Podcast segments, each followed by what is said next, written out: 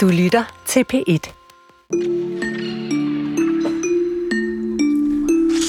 Ja, sikke en time, vi har foran os. Det er med at holde godt fast, fordi om 20 minutter, der ser vi på, hvordan øh, den misogyne og stærkt kontroversielle internetkarakter Andrew Tate påvirker vores unge danske mænds kvindesyn. Men vi drømmer os også væk i japanske paralleluniverser, både frem af Miyazakis sidste store tegnefilm, der får premiere i den her uge. Og til sidst i den her time, der zoomer vi ind på de ægte originaler i bybilledet. Dem, der lever anderledes end de fleste, outsiderne måske, og det gør vi sammen med forfatter Knud Romer. Men øh, først skal vi til et højredrejet countryland i øh, USA. Det her er stadigvæk kulturen, og det er stadigvæk Jesper Dein og Karen Sikker. Den amerikanske countrysanger Toby Keith er død. Det øh, fremgår fremgår en udtalelse på X. Toby Keith blev blandt andet kendt for optræde i forbindelse med Donald Trumps indsættelse som præsident i 2017. Og dengang, der lød det sådan her.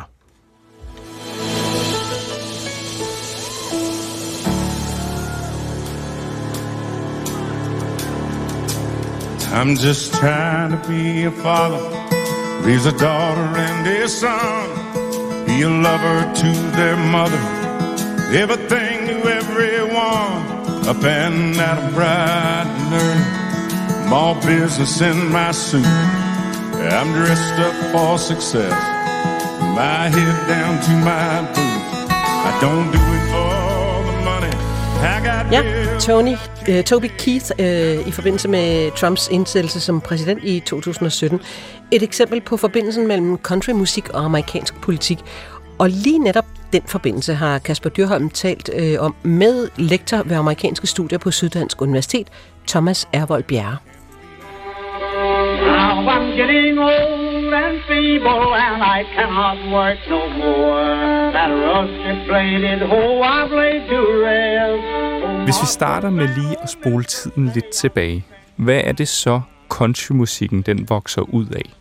Den vokser ud af forskellige amerikanske regioners øh, folkemusik, som øh, typisk opstod, eller var noget, der kom med øh, forskellige grupper af immigranter over. Så øh, den skotske, den irske folkemusiktradition, øh, den meksikanske, de slaver, der kom med over, medbragte også deres egne traditioner. Så det var i starten nogle separate regionale traditioner, som så omkring starten af det 20. århundrede begyndte at blive blandet. Og hvis vi taler om det politiske landskab, countrymusikken har rødder i, hvad er det så for et politisk landskab?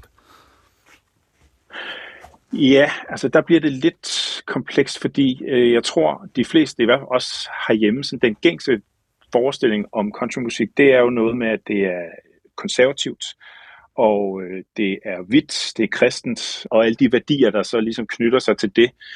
Og den forestilling er der også en sandhed i, men den er, mest et resultat af øh, nogle brandingstrategier, som går 100 år tilbage, fordi hvis vi går til, helt tilbage til, til folkemusikken og regionernes folkemusik, jamen, så var det jo den, den menige mands og kvindes øh, musik, som jo, som jo handlede om en ofte hård hverdag. Den DNA er der også stadigvæk, ikke? Øh, og det er jo derfor, at når man så har den her polerede Nashville Country, som ofte måske hælder til højre for midten, jamen så det her med individet, øh, der er ligesom plads til den fortælling også, selvom det så er pakket ind i nogle øh, nutidige konservative værdier. Men det er altså en genre, der historisk set øh, spreder sig bredt. Ved weekendens Grammys, der optrådte Tracy Chapman med countrymusikeren Luke Combs. Han øh, hittede sidste år ret stort med et cover af Chapmans store hit, øh, Fast Car. Vi kan lige prøve at høre øh, deres optræden sammen.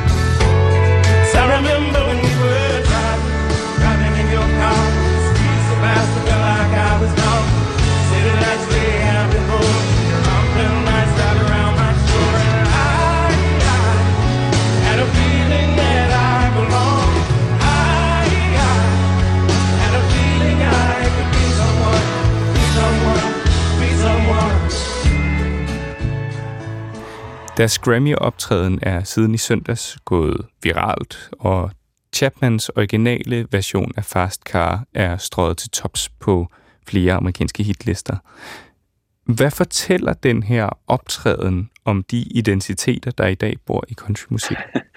altså, det er jo interessant, fordi det var egentlig et meget sådan smukt øh, billede på de sorte amerikaneres øh, sådan den, den glemte del af countrymusikken, ikke, som de sorte amerikanere har stået for. Altså, I starten var det radiokanaler og branchefolk, der opdelte country i det, vi i dag kalder countrymusik, øh, hvor det var hvide øh, musikere, som blev spillet øh, i radioen. Og så var der så det, man kaldte race records. Nu er vi tilbage i 1920'erne, hvor det var sorte musikere, og det kunne man ikke bare gå ind og købe i en almindelig øh, pladebutik. Altså det kunne hvide ikke gå ind og købe. Så der var sådan en klar raceadskillelse 100 år tilbage, som på mange måder har, har hængt ved og har givet det en idé, en forestilling, at countrymusik, jamen det er primært noget for hvide mennesker, men, men det, det, det er simpelthen en historisk forfalskning, hvis, øh, hvis man holder fast i det. Altså, hvad er countryen for sådan en, en politisk kampplads? Jamen, det er klart, når vi, hvis, hvis vi taler om præsidentvalg og, og i det hele taget politik, jamen så, så ryger mange af de der nuancer. Og så er det, at fordi branchen har haft held med at brande countrymusik som øh, måske den mest autentiske, ægte musikgenre, jamen så er vi jo derinde, hvor mange igen associerer det med noget ægte amerikansk. Og så, så kan man altid sige, jamen, hvad, hvad fanden betyder det? Men, øh, men der er det jo politikerne, så ligesom hiver, øh, i hvert fald prøver at bruge countrystjerner for at fremstå måske autentiske og folkelige. Den amerikanske countrymusiker, der hedder Oliver Anthony, han kom forleden i vælten, fordi han udtalte sig på Fox News. Og her der beskrev han blandt andet USA som en kulturel smeltedeal for verden. Vi kan lige prøve at høre klippet. We've got to go back to the roots of what made this country great in the first place, which was our sense of community and our I mean, we are the melting pot of the world and that that's what makes us strong is our diversity and we need to learn to harness that and appreciate it and not use it as a political tool to, to keep everyone separate from each other, you know. Hvad er det de her countrymusikere, de skal navigere i for en politisk virkelighed? Ja, det er jo blevet sværere også i, i takt med altså selvfølgelig polarisering, den stigende politiske polarisering, øh, og så sociale medier, hvor et hver lille kvæk, man laver, bliver, kan, kan gå viral. Ikke? Øhm, og det er klart, hvis man er countrymusiker, sådan en, en, uden de store politiske armbevægelser, så, så har man jo et potentielt stort øh, segment, som, øh, som vil være interesseret i en.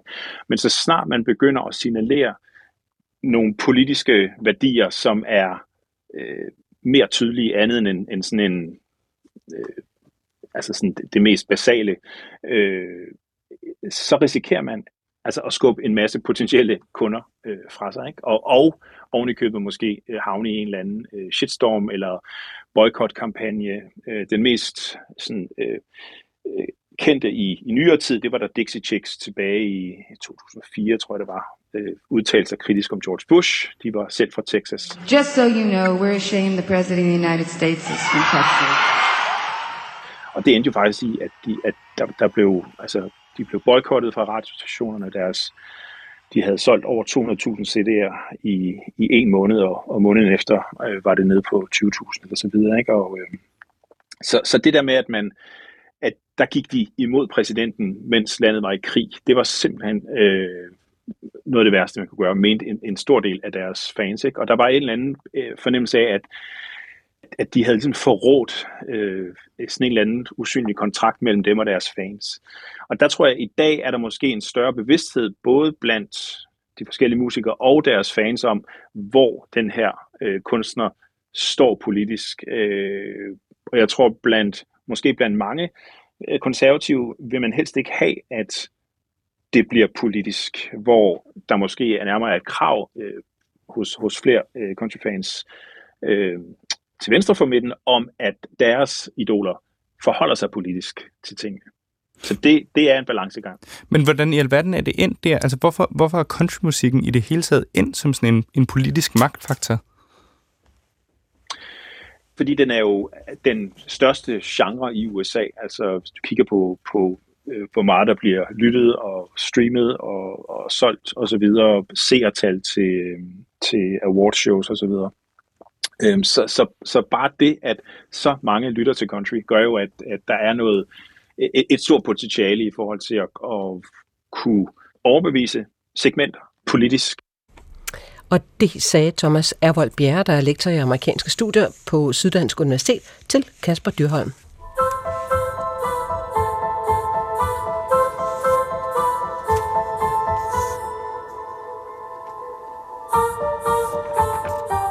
Det her er tonerne til en ny animationsfilm af en af verdens ja, mest fætterede legendariske animationsfilmsinstruktører og filmskaber, Hayao Miyazaki.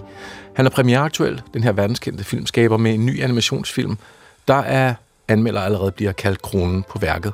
Filmen hedder Drengen og Hejeren og er spået til at blive Miyazakis aller sidste, men det er det helt sikkert, det har han sagt flere gange. Og hans lange række af succesfulde animationsfilm heriblandt er Shihiro og Heksene og Min nabo Totoro og Miyazakis fantasifulde universer har jo altså som de fleste derude ved højtalerne godt ved, vundet øh, succes overalt. Hans nyeste er allerede hyldet verden over. Og hvorfor Miyazaki har fået så stor succes og vækker genklang øh, rundt omkring på hele øh, kloden, det skal du forklare os. Gunhild øh, Borgren, velkommen. Tak. Lektor i kunsthistorie og visuel kontur og Ph.D. i japanske studier. Ja, hvorfor tror du, at, at sådan en film som den her bare bliver set over hele verden? Altså Miyazaki laver jo nogle fantastisk smukke film, så der er noget æstetik og en måde at bruge animationsmediet på, øh, farverne, lydene, øh, som virkelig fanger en, når man sidder i biografens mørke og ser på ja. den. Ikke? Og så behandler han nogle emner, som er aktuelle for folk i hele verden. Og selvom hans film jo foregår i Japan, og der er en ramme omkring det, der er japansk, figurerne taler japansk, så er de emner, han tager fat i, virkelig universelle temaer.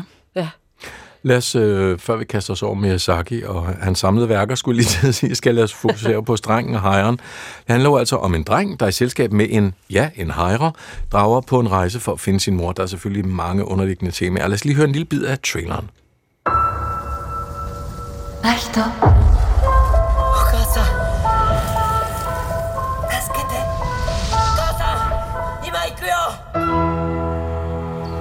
私真人さんの新しいお母さんになるのよこのお屋敷には時々 Ja, der har vi musikken igen, ikke? Ja, ja, og det er jo det, øh, rigtig mange også forventer af ham med den her sidste film, den smukke musik, de her meget fantasifulde paralleluniverser, kunne man jo godt kalde det, øh, og så lidt bizarre væsener, hvis jeg skal sige det mildt. Hvad, hvad vil du sige er gennemgående i uh, Miyazakis film? Øhm, altså, det er jo selvfølgelig de der bizarre væsener, kan man sige, som, øh, som optræder i rigtig mange af hans film, øh, og som på mange måder har rødder i den japanske animisme, altså en, en tro på, at naturen er besjælet. Øh, men han tager også det her tema øh, længere væk end, hvad skal man sige, den sådan særlige, eller i historien eller diskursen om en særlig japansk animisme. Fordi at han øh, Øh, ikke trækker på sådan de gængse kulturkoder fra den japanske kulturarv, men egentlig opfinder sin egne.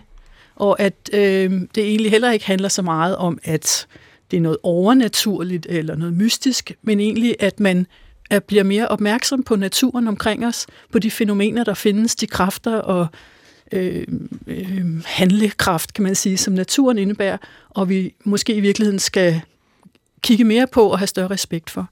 Altså en slags naturreligion? Ja, det kan man sige, men, men øh, han gør meget ud af at distancere sig fra den form for øh, animisme, som man kender i Japan, blandt andet under Shintoisme, som er, hvad skal man sige, bliver kaldt Japans oprindelige religion, eller det er måske mere en, øh, ikke så meget en religion, men sådan mere en trosretning. Filosofi. Sige, ikke? Ja, filosofi, ja. ikke? Men som jo op igennem tiden også har været misbrugt i politiske og ideologiske øje med.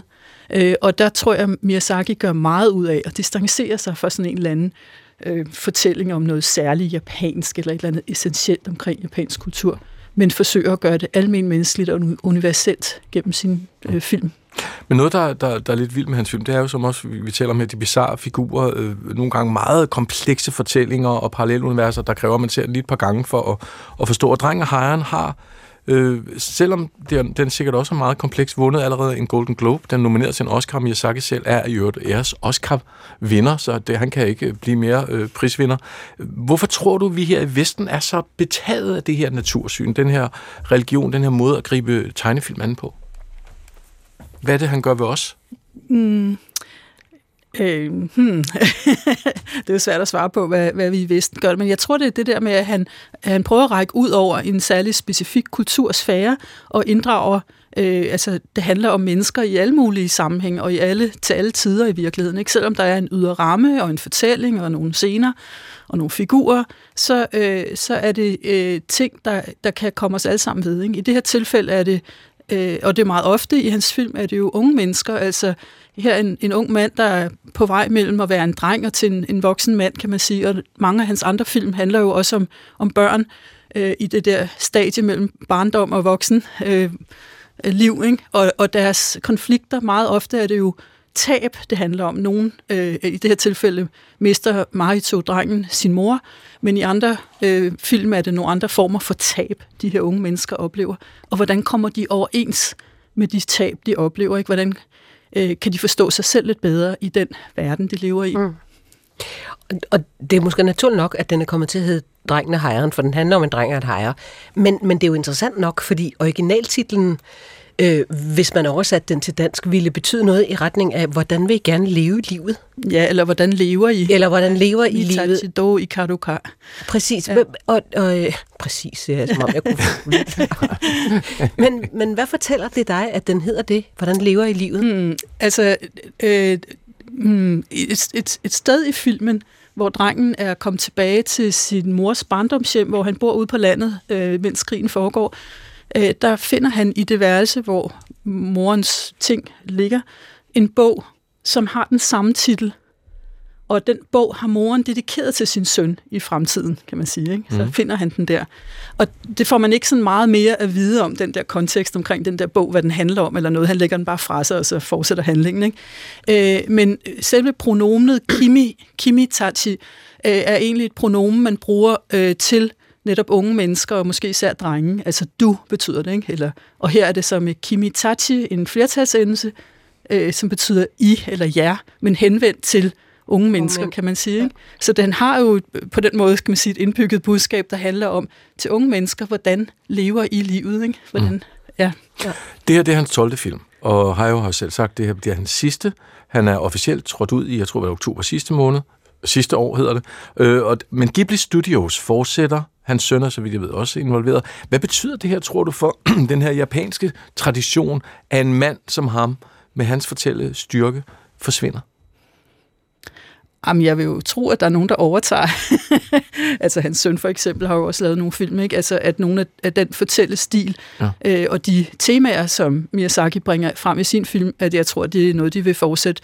Fordi det er jo også viser at være en rigtig stor eksport, øh, kultureksport, øh, produktion eller mulighed for, for Japan. store ikke? oplevelsesparker, Ghibli Park ja, og så videre. Ja, ikke? lige præcis. Ikke? Ja. Så det har jo et kæmpestor øh, international fanskare, øh, og, og ikke bare internationalt, men jo også i Japan er han jo også øh, toppen af poppen i forhold til animationsfilm, som de jo har en kæmpestor kultur for øh, i det hele taget. Ikke? Men der er, der er det også noget helt særligt ved hans film. Ikke? Så det ville da være dumt af dem ikke at prøve at fortsætte. Men altså, han laver nogle meget specielle film, og jeg ved ikke, hvor meget han kan være ind over fremadrettet i forhold til historiefortællinger og sådan noget. Det har jeg ikke så meget indsigt i. Nej, nej. Men, men nu nævner du selv det der med den japanske selvforståelse af, at det er animationsfilmens land. Amerikanerne ville måske øh, med Walt Disney sige nogenlunde det samme, og det er sådan en, en gammel strid om, hvem der egentlig sådan er animationsfilmens foregangsland og mand måske. Mm. Hvor, hvor ser du den diskussion? Altså, hvad skal man sige, mange moderne animationskunstnere i Japan er jo også meget inspireret af Disney. Altså efter 2. verdenskrig der i slutningen af 1940'erne kommer amerikansk kultur jo til Japan på samme måde, som det også er kommet her til Danmark. Og det er Disney-film og tegneserier og alt muligt fra USA, der jo selvfølgelig også påvirker alle dem, der begynder at arbejde i det medium på det tidspunkt. Så, øh, men de udvikler jo selvfølgelig deres egen stil og deres egen fortællinger og deres egen historie. Men der er også mange i Japan, der godt kan lide at, for, at lave den fortælling, der hedder, at i tegneserieverdenen, og måske også animation er jo en nyere teknik, kan man sige, men i hvert fald, at tegneserieverdenen er noget, der faktisk kan føres tilbage lang tid i japansk kulturhistorie. At man helt tilbage fra 1200-tallet har nogle øh, billedruller med konturtegnede figurer, der øh, er lidt karikerede dyr for eksempel, og mennesker, der opfører sig sjovt. Og den reference tilbage til en kulturhistorie, der går meget langt tilbage, det er noget, man i Japan, i hvert fald nogle dele af Japan, godt kan lide at fortælle. Altså, at Japan er ligesom tegneseriens land, fordi vi har haft den her kultur meget længere end noget andet sted i verden. Ja. Så der bliver sådan en national fortælling omkring det med ja. tegneseriemediet. Det siger jo også noget om, hvad animationsfilm eller tegneserier fylder, øh, i hvert fald for en, for en del af den japanske befolkning. Ja. Og, og så også, at øh, den japanske regering har øh, for tilbage i, hvad, 2000, i begyndelsen af 2000-tallet jo opdaget, at populærkulturen er kæmpestor. Altså interessen for japansk populærkultur ude i den store verden er meget stor. Så der begynder man også faktisk at bruge populærkulturen i diploma- diplomatiske sammenhænge, ikke? sådan noget soft power, ikke? hvor man brander sin nation gennem populærkulturen. Og inden da, der var det jo mere sådan noget traditionel kultur, øh, blomsterarrangementer og te-ceremoni, der var fyldte i, som den japanske kultureksport. Men efter, efter hvad skal man sige, den populære kulturelle gennembrud der i slutningen af 90'erne og starten af 2000, så har man jo også fra officiel side begyndt at promovere tegneserier og animationsfilm som et særligt japansk kulturprodukt. Jeg gætter på, at du glæder dig til at se den. Jamen, jeg har set den, du og den er fantastisk. Den. Og den er fantastisk. ja. Genialt. Fedt. Så det kan jeg kun anbefale. Ja, ja. seks, absolut. tak for det, Gunhild Borgren. Lektor i kunsthistorie og visuel kultur og Ph.D. i uh, japanske studier.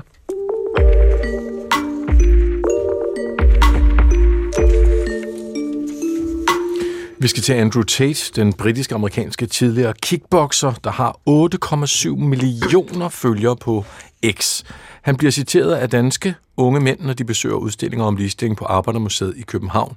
Emilia van Havn er kultursociolog og aktuel med bogen Generationen, der skal redde verden, med lidt hjælp for os andre.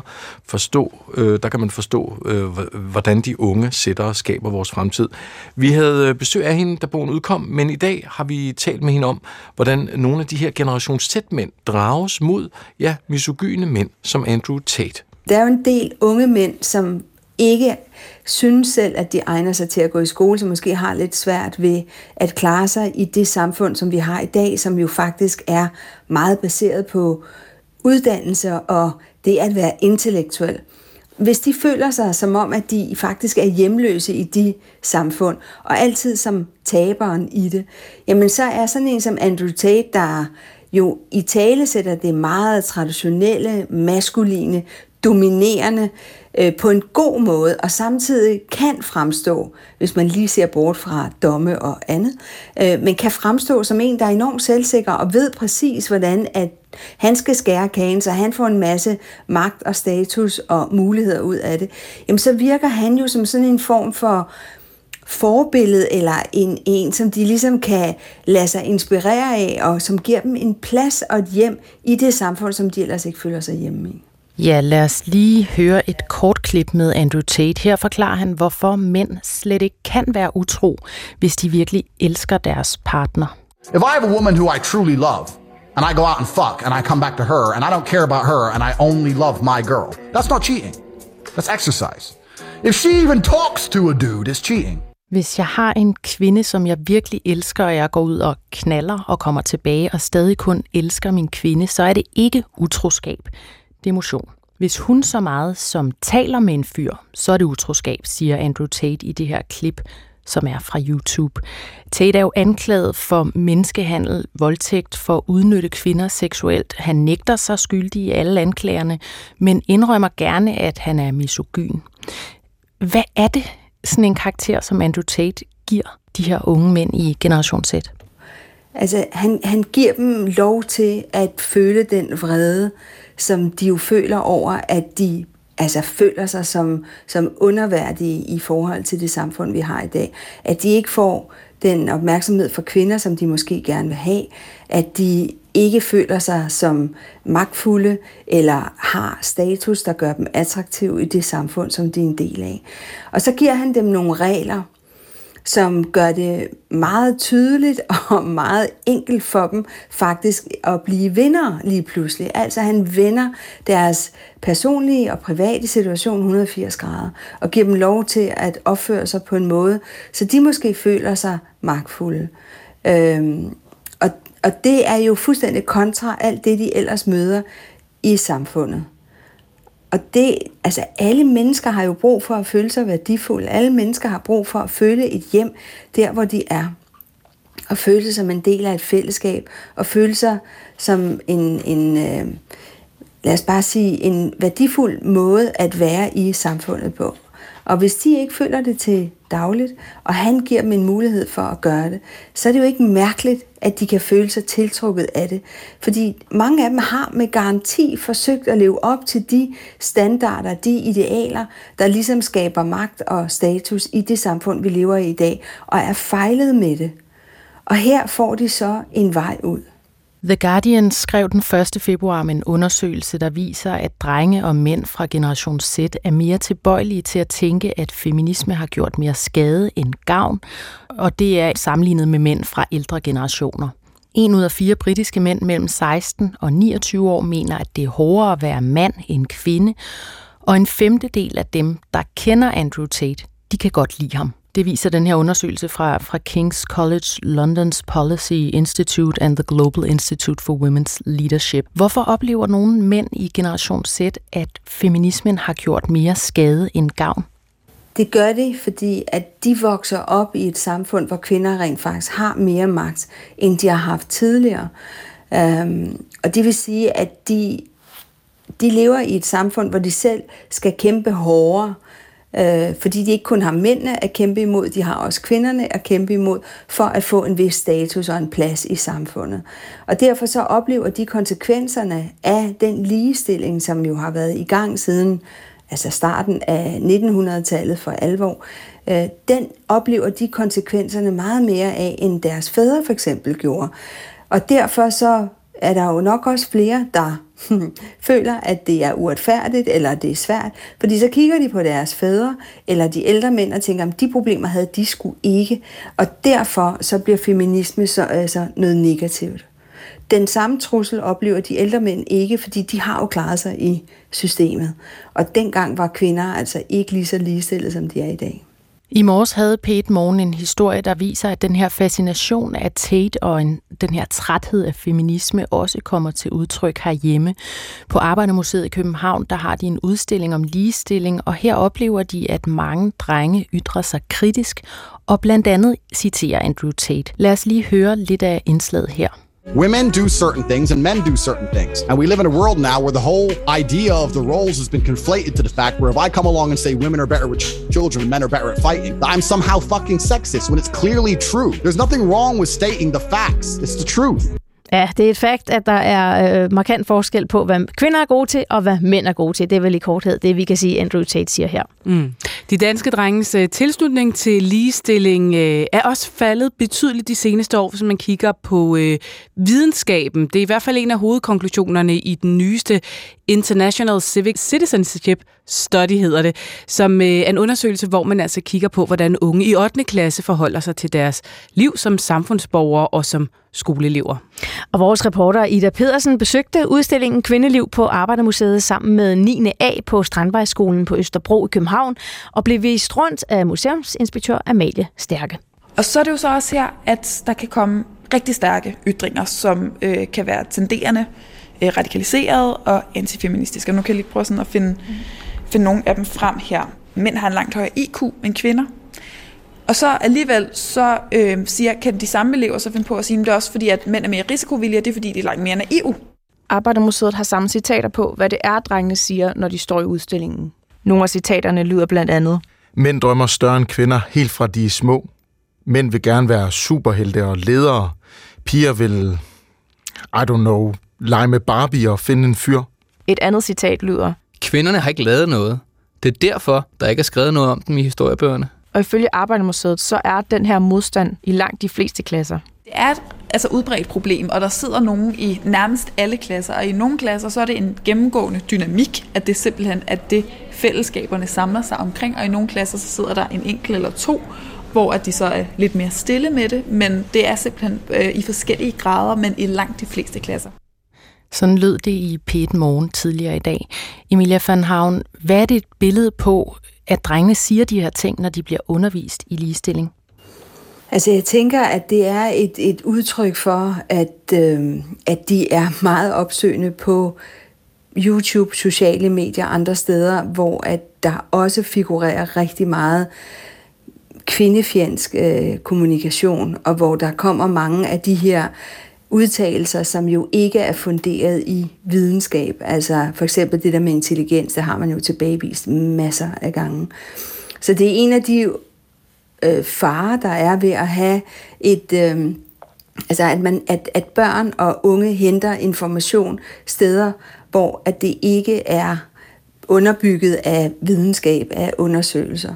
Øhm, men jeg synes måske også, at vi mangler at se, at der faktisk også er rigtig mange unge mænd, som jo har et helt anden holdning til kvinder, og som synes, at en stærk kvinde absolut på ingen måde er en trussel, eller at de underminerer den maskuline kraft, eller at øh, der ikke skal være ligestilling. Tværtimod ser man jo altså også rigtig mange sætter mænd, unge mænd, som synes, at kvinder jo er virkelig seje og gerne må være ligestillet med dem, og at de forventer, at det er det. Blandt andet fordi de har haft møder, der både har været enormt omsorgsfulde og kærlige over for dem, og har haft det helt arketypisk feminin over for dem, og samtidig også har klaret sig godt i deres arbejde og har vist nogle andre takter end det, som, øh, som ellers bliver altså i talsat af dem, som kritiserer dem. Og den balance er jo noget, som rigtig mange sætter mænd faktisk gerne søger hos deres, øh, deres kæreste, deres kone, deres veninder osv. Og det sagde Emilia van Havn, kultursociolog og forfatter til bogen Generationen, der skal redde verden, med lidt hjælp fra os andre. Og så står der lidt længere ned på forsiden, forstå hvordan de unge sætter og skaber vores øh, fremtid. Den udkom i øh, slutningen af januar. Det var Natasha Jarsi, der havde talt med Emilia van Havn. Og for dem, der ikke lige kan huske, hvornår sæt-generationen er, så skal vi lige bare sige, at det er dem, der er født fra sådan midt i 90'erne og frem til 2012.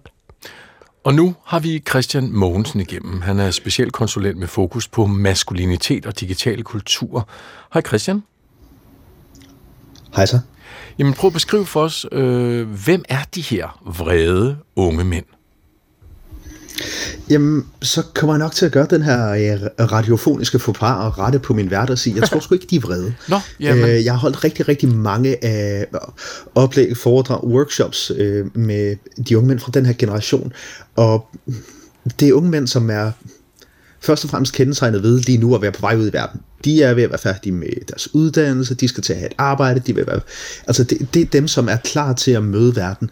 Og verden, den er stor, den er skræmmende. Øh, som Emilie også var inde på, det er svært at se sin værdi, og vi vil alle sammen gerne være værdifulde. Så vi står også over for en generation af unge mænd, der er vokset op med sådan slutrefranget fra ja, bevares 100, par 20 års øh, ligestillingskamp, men også en generation af unge mænd, som har hørt parolerne de sidste 15-20 år, hvor vi har fået nye manifester, vi har fået nye feministiske bølger og alt muligt andet. Det er super skræmmende, så en gruppe af vrede unge mænd, nej, jeg vil hellere kalde dem frustrerede og i nogen grad bange unge mænd, som er på vej ud i en verden, i hvilken de tror, at de skal ud og være værdiløse, fordi det er det, KF'er fra TikTok og Instagram, som Andrew Tate og alle de andre sådan idiosynkrasier, som fylder i den nye digitale sfære, har fortalt dem, kvinderne er efter jer, de bløde mænd er efter jer.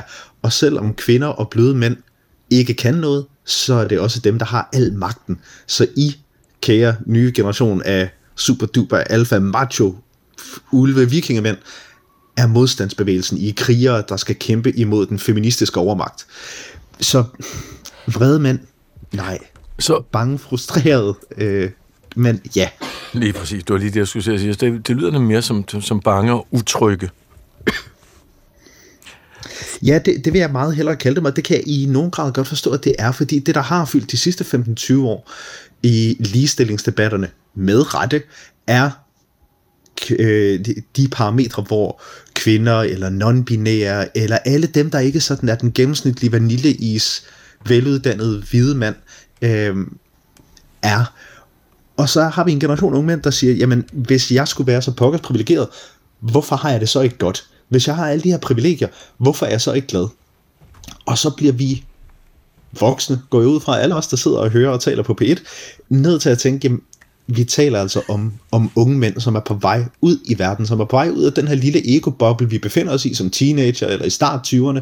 Det er vi biologisk betinget til. Vi kan ikke forstå andet, end hvem vi selv er. Og så skal vi pludselig forstå, at andre har det svært. Jamen, jeg er ikke færdig med at tænke over, at jeg har det svært, og jeg skulle være så pokkers privilegeret. Jamen, hvem taler min sag? Og det har der helt med rette ikke været særlig mange, der gør. Og det betyder, at man ikke har gode manderettighedsfortalere med millioner af følgere på TikTok. Man har Andrew Tate. Og nu, har, nu du siger TikTok, altså forskellen på dig og Emilia van Havn er blandt andet, at du især har undersøgt øh, digitale kulturer. Hvad betyder det, når en stor del af den her dyrkelse af mænd som Andrew Tate foregår øh, på nettet, online?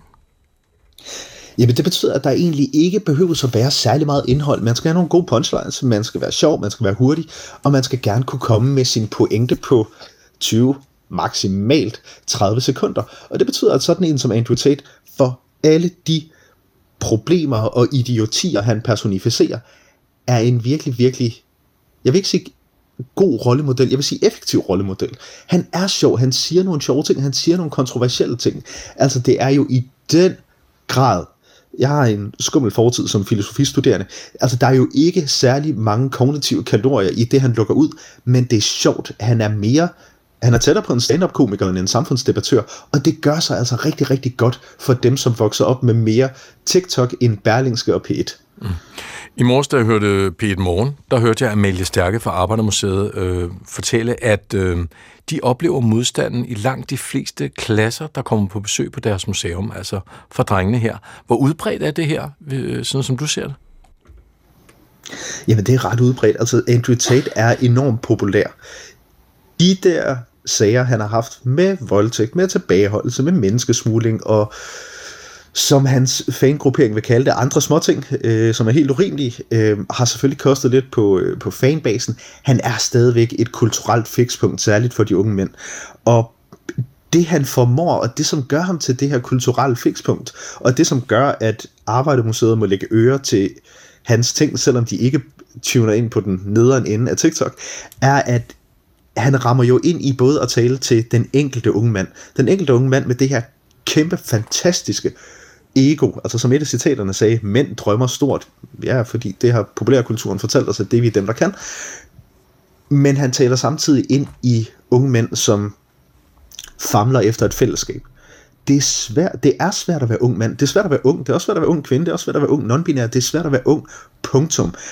Men med en fyr som Andrew Tate, når du gengylper nogle af de der paroler, som han kommer med på sine TikTok-kanaler og Instagram, jamen så vækker det en genklang ved de andre drenge, og så kan de også sige noget fra Andrew Tate.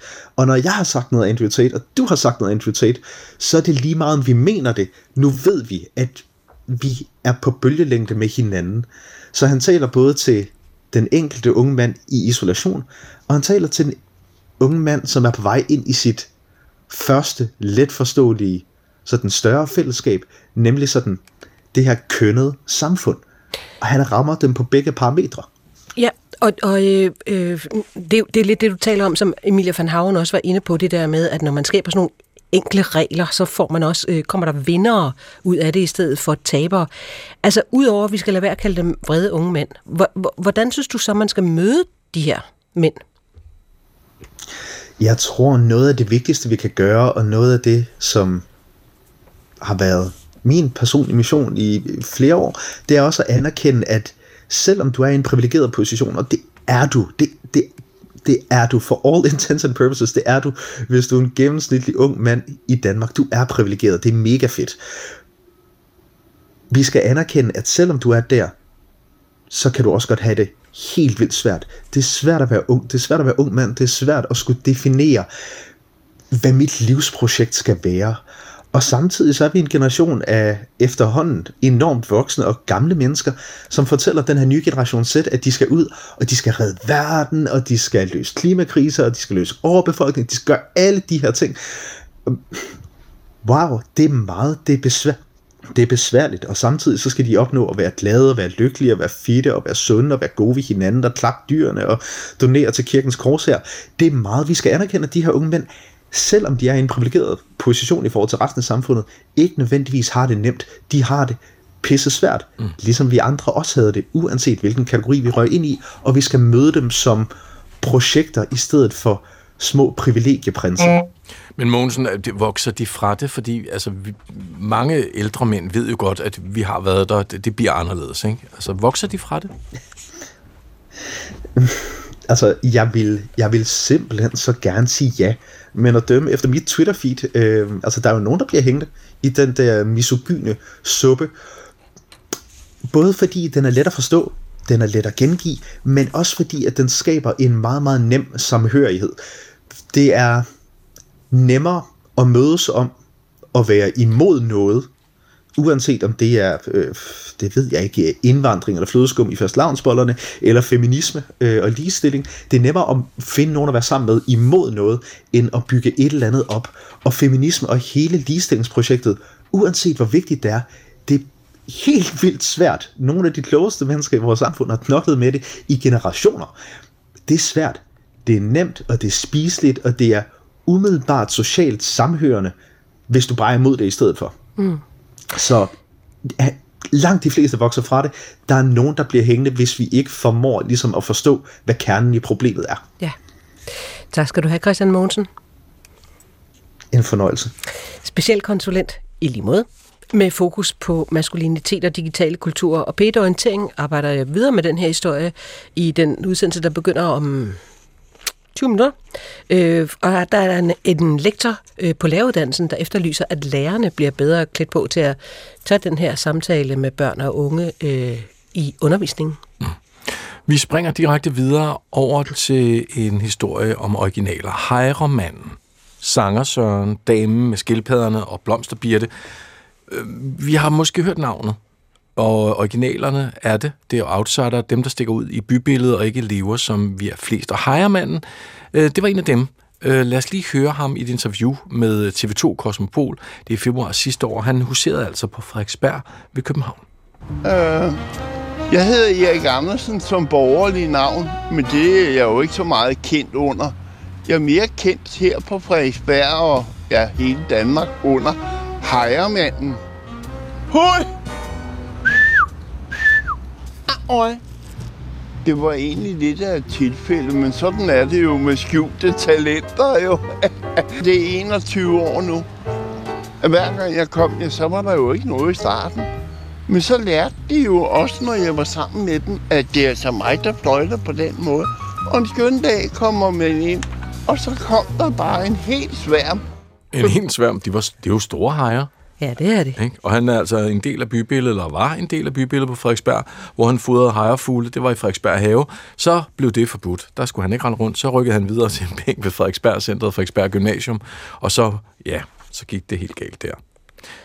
Ja, øh, nu er der så, øh, det er ikke så lang tid siden han døde, nu øh, er det så besluttet, et enigt øh, Miljø- og Trafikudvalg på Frederiksberg har besluttet, at han skal æres med en øh, mindeplade, og øh, det afslører måske vores lidt ambivalente forhold til originalerne, øh, eller i nogle tilfælde outsiderne. Og det gav os lyst til at se lidt nærmere på, hvad det er for en rolle, de har i samfundet, og måske også få afprøvet det, jeg synes, nemlig at der bliver færre og færre af dem ude omkring. Knud Romer, velkommen. Tak skal du have. Husk nu alle sammen der unge, derude, at Andrew Tate er en galopperende kriminel psykopat. Okay? Det, det har vi faktisk lige Det, det tror jeg er, er, er slået fast var, af mange. Han er vanvittig. Nå, men vi glemmer lige Andrew Tate. Yes. Vi tager Heiermann i stedet for. Ja. ja. Hvad kræver det at være en original? Jamen, det kræver afvielse. Altså for at lægge mærke til noget, skal der være noget at lægge mærke til. Og vores hjerne er jo indrettet sådan, at det er, jo, altså, det er et forventningsbrud. Vores hjerne er indrettet til, at den skal kunne tilpasse sig omgivelserne. Og det vil sige, at den lægger hele tiden mærke til, når omgivelserne afviger, for at lave et mere korrekt billede af omgivelserne, så vi ikke bliver kørt over og går galt. Og der skal ikke meget til. Et lille, hvis en, en, der har et tik med øjet, en lille bitte afvielse, et normbrud, gør, at hjernen lægger mærke til det, og så retter den sit billede af virkeligheden, tænker, at det her er noget, som jeg skal tage mig af, er det farligt? Der skal meget lidt til. Så originaler, det er forventningsbrud. Det er ligesom julemanden. Altså, kig på julemanden, og så kig på små børn, de er jo hunderede for ham. Langsomt, så vender de sig til ham. Til sidst sidder de på skødet og vil have en iPhone. Præcis. Og det er forventningsbrud. Og original, altså det hedder jo også ekscentriker. Ikke? Altså en, der afviger fra centrum, fra norm. Det er forventningsbrud, simpelthen. Det er mm. det, der skal til. Ja. Og der, da du var lille Knud og rendte rundt på Falster, ja. hvad havde I af originaler der? Vi havde masser, fordi at dengang var det jo et ikke så socialt mobilt samfund. Det var ikke nogen store by, og alting var den evige gentagelse af det samme for at lægge mærke til en afvielse, skal du have en gentagelse jo, ikke? Og der havde vi Tosse Johanne, som løb rundt i sådan nogle udtrådte tøfler med en sæk over skulderen og en hale af stank bag sig og råbte, gå væk, gå væk, gå væk, gå væk! Både i det her uhyggelige heksehus, hvor man kunne smide sten mod, mod vinduerne, der var blokeret med træ. Vi havde Dytbørg, der sad på bænken og råbte, Dyt! uh, vi havde Brødpål, vi havde Kina-Ole, der var masser af dem, fordi at dengang, altså du må regne med, at, at de bliver jo meget institutionaliseret nu. Ikke? Det er jo psykisk syge. Altså, Tos Johanne var jo psykotisk. Ikke? Så det er jo tit psykisk syge mennesker. Det er, det er mennesker fra samfundets bund. Det er, det er folk, der ikke lever op til sådan en, nogle, nogle borgerlige normer for, for adfærd, påklædning, opførsel, job og alle de her ting, som jo kræver en rimelig stor disciplin. Ikke? Så, så vi havde rigeligt af dem. Det, man også kan se her, det er, at, det, at når noget afviger en gang, så bliver man bare forskrækket. Mm. Ligesom med julemanden men du vender dig jo til ham, men det kræver også, at han er der hele tiden. Så Dytbørg ville jo ikke have været Dytbørg i, altså nu hvor kvartererne hele tiden ændrer sig, folk de flytter hele tiden, ja, der kan du ikke rigtig få en original, af den simple grund, at det kræver gentagelse og konst. Så Dytbørg sad jo på en bænk på et torv, som ikke ændrede sig. Bænken blev stående, torvet blev der, han blev der, og folk omkring ham blev der. Mm. Så han kunne blive til dyt børge med tiden, ligesom det tog 20 år for hejermanden at blive hejermanden. Men det kræver jo, at der er folk, der i 20 år. Ikke? Ja. Og, og det man også kan se, det er, at det kræver, at du skal have én handling. Det skal ikke være komplekst. Ikke? Du skal blive ved. Det, det er jo ligesom med reklamer i virkeligheden. Ikke? One, two, three, eternity. Du skal helst kun sige én ting. Også på massemedier. Ikke? Sige én ting. Ligesom Andrew Tate. Sige én ting. Og det skal ligesom være en funktion, der er overdrevet, og som så bliver gentaget og gentaget og gentaget, så kan du blive til Tos Johanne, eller Heiremand, eller Blomsterbirte, eller skildpaddekvinden, eller det er jo derfor, de får det øgenavn. Brødprol, du kører ud med brød, ikke? og sådan noget. Ja. ja. Jeg, jeg tænker på, øhm, det, kan være, det, det kan være, at jeg tager fejl, men jeg hmm. synes, jeg som barn og ung mødte mange flere. Altså, hver egen har jo en dytbørge, ja, eller en, ja. en, en, øh, af det, du har nævnt. Øhm, hvilken funktion har det? Jeg, jeg bylder mig ind, at det er med til, at vi ser det, at det normale har hvide grænser. Men hva, Jamen, hvad synes ja, du? Uh, det er sgu svært at sige, fordi de er jo socialt ekskluderet, og det er jo på mange måder, har de jo en syndebuksfunktion. Altså, der er jo altid et mobbeoffer for, at der kan danse et fællesskab. Og der er så altid en afviger for, at vi kan se, hvad normen er. Komikken er jo, at de normer, de er jo naturaliseret. Altså, hvis du tænker dig om, altså, en gang om ugen, der står der en mand i en stor sort kjole med en kæmpe hvid krave og snakker om det evige liv og Guds søn. Okay, det er altså hejermanden på mange måder. Hvis du tog en ortodox jøde nede fra grædemuren, og så stillede ham op et eller andet sted på strøget, hvor han stod og vippede og vippede og vippede og vippede, ja, så ville han blive til vippemanden. Så det er jo, det er jo et spørgsmål om, hvad der er naturaliseret, hvad der er, er, hvad vi spejler os i. Altså en klovn for eksempel, han gør sig jo al umage for at afvige kropsligt med store fødder, røde næse og sådan noget. Og det er jo for, at vi bryder... Du kan ikke forestille dig, hvad dine spejlneuroner gør normalt. De identificerer sig i en så høj grad med om. Du spejler det. Det er også derfor, du græder, eller når folk får ondt. En klovn, der griner du, når han får noget tungt i hovedet. Mm. Men når, at grine, det er at trække følelserne tilbage, og ikke identificere sig med hans smerte. Ikke sandt? Ikke? Du, du sidder og benægter, at du selv har en krop, at du selv kan blive genstand for smerte, at du selv kan blive invalid. Så jeg tror, jeg ved ikke om tolerance, altså jeg ved ikke, hvordan Tosjohan havde det, eller Dytbørg, altså at føle sig jo mm. i princippet ekskluderet af det store fællesskab. Ikke? Nej, men så er der jo også en anden type original. Ja. vi har lagt det billede øh, foran dig. Nå, også, ja, Knud. Ja. Der ser vi øh, en, øh, en meget, meget, meget øh, speciel dame dynger af makeup, meget bobbet hår. Ja. Øhm, og jeg tror, hvis øh, lytteren så hende, så ville i hvert fald mange af dem øh, kunne genkende Tuta Rosenberg. Ja, man skulle tro, det var en drag. Ja, ja men det er det ikke. Øh, hun var gift med øh, daværende chefredaktør på Se og Hør, Thomas Rosenberg, med det der meget bobbede ja. hår og store fester, øh, ekscentrisk øh, opførsel, og så havde hun det der med, at hun gjorde sine læber utrolig store. Nu, ja. Hun maler jo læberne, som et lille barn vil male Ja. ja. læber. Det er jo Øhm, blevet normalt nu bare med... Øh, Med, ja, så er det bare med filler. Ja, ja. ja, ja. Og rigtig mange øh, kendte hende, fordi hun kom med i en dokumentarfilm, der hed Vist er vi ej snobbede i 1970. Paul Martinsen klædte hende af, må man sige. Øh, det skabte faktisk så, så meget opsigt, at hendes mand endte med at måtte trække sig som chefredaktør, Ja. ja. og hun selv blev mobbet i helt ekstrem grad Ja. ja. i øh, landets aviser. Vi kan jo lige prøve at høre et øh, klip fra underholdningsprogrammet Aha, som i 1990 også brugte hende som sådan øh, boksebold. mange pelse kan man klare sig med? Åh, man kan klare sig med en, man klarer sig med to. Det er jo også individuelt. Men for eksempel til en lavpels, som man kalder det, eller værtspels, kan man jo for eksempel tage sådan en pels, man kan tage her, og man kan tage her, men det, det er så forskelligt. Findes der noget i Danmark, som kan kaldes society? Ja, både og. Det vil jo altid findes i et hvert land. Også i Moskva. Ja, der bliver grinet baggrunden, og hun taler løst der, Knud. Mm. Hvad, hvad, hvad er det for en knivsæk, som originalen bevæger sig på, hvis I bruger det her som eksempel? Det er social, social accept, ikke? altså en vidighed. Hvis du siger en vidighed for eksempel, ikke? så er det et normbrud. Det er en social overskridelse. Og når man griner, så benægter man faktisk, at det har fundet sted i virkeligheden. Ikke? Ligesom når man griner af en klovn, ikke? Det, han har i virkeligheden ikke fået noget hårdt i hovedet. Hvis man ikke griner, så er den ikke stødt på accept, og så sidder du med lorten. Ikke? Fuck dig. Haha, nej. Pludselig så går du fra at være, at det er sjovt, og du kan og altså ligesom rumme det, og social anerkendelse, ikke? til at du tager afstand til det, og det bliver til et billede på noget, som er forkert. Ikke? Du, bliver, du bliver krænket i stedet for at grine. Ja. i princippet. Ikke? Og her, der går hun ligesom over den grænse, hvor hun begynder at repræsentere noget, som vi foragter. Nemlig mennesker, der er selvoptaget, der, der er rige, der er, "Øh, jeg kommer af society, jeg er bedre end dig, og så videre. Og Altså, siger faktisk lidt dumme ting. jo, jo, ikke? men ja. det er der jo mange, der gør. Ja, ja, men, bevares. men, men vi lægger måske bare ikke så meget mærke til. Men hvad hedder det?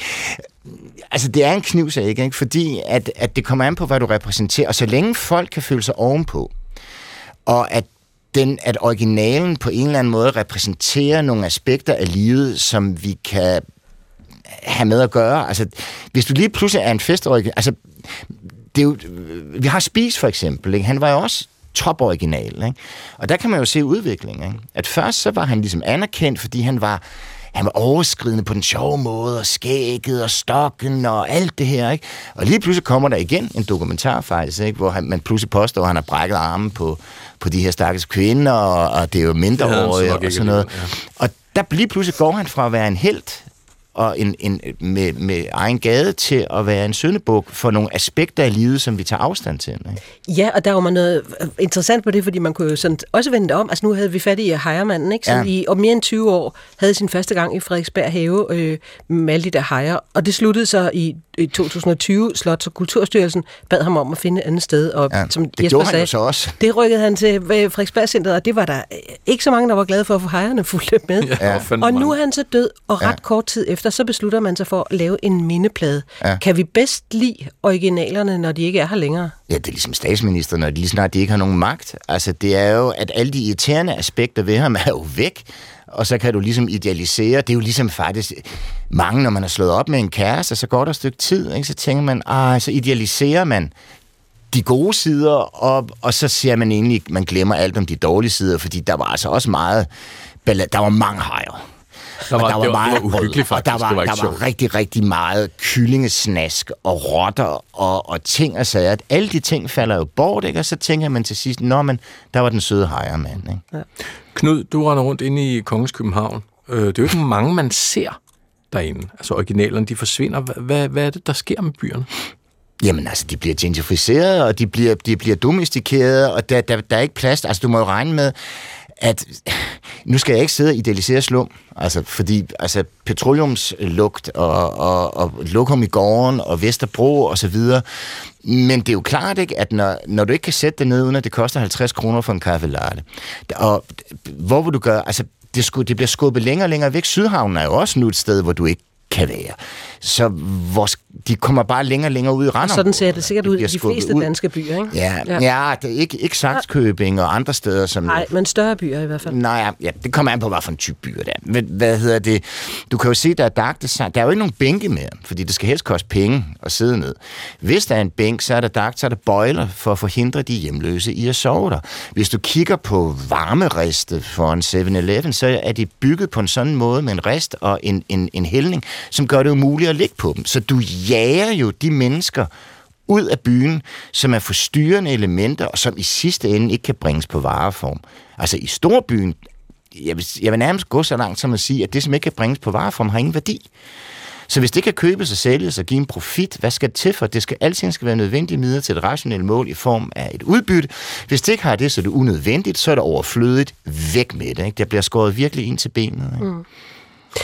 Jeg tænker på, hvad vil du sige, hvis nogen kaldte dig en original? nu er jeg blevet kaldt tyskersvin som barn, okay. så det vil jo være noget, altså, så er jeg jo ligesom steget i graderne. Ikke? Hvordan vil du have det med den titel? Jeg har det fint, altså, og, og, og tit så, altså, åh, ikke?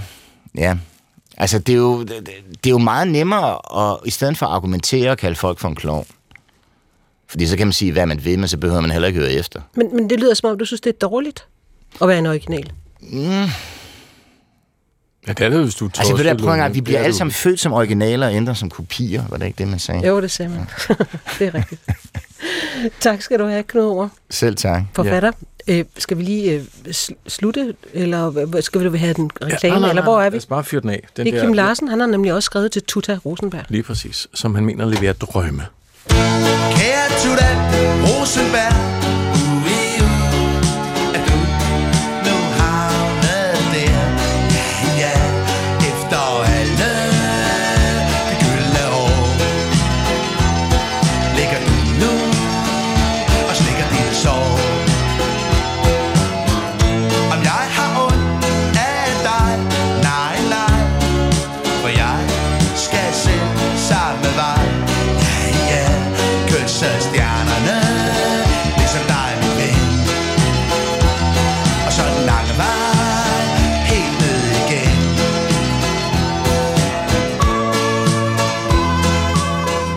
Tænk en gang, at Kim Larsen skulle have sidste ord nærmest øh, i dagens kulturen.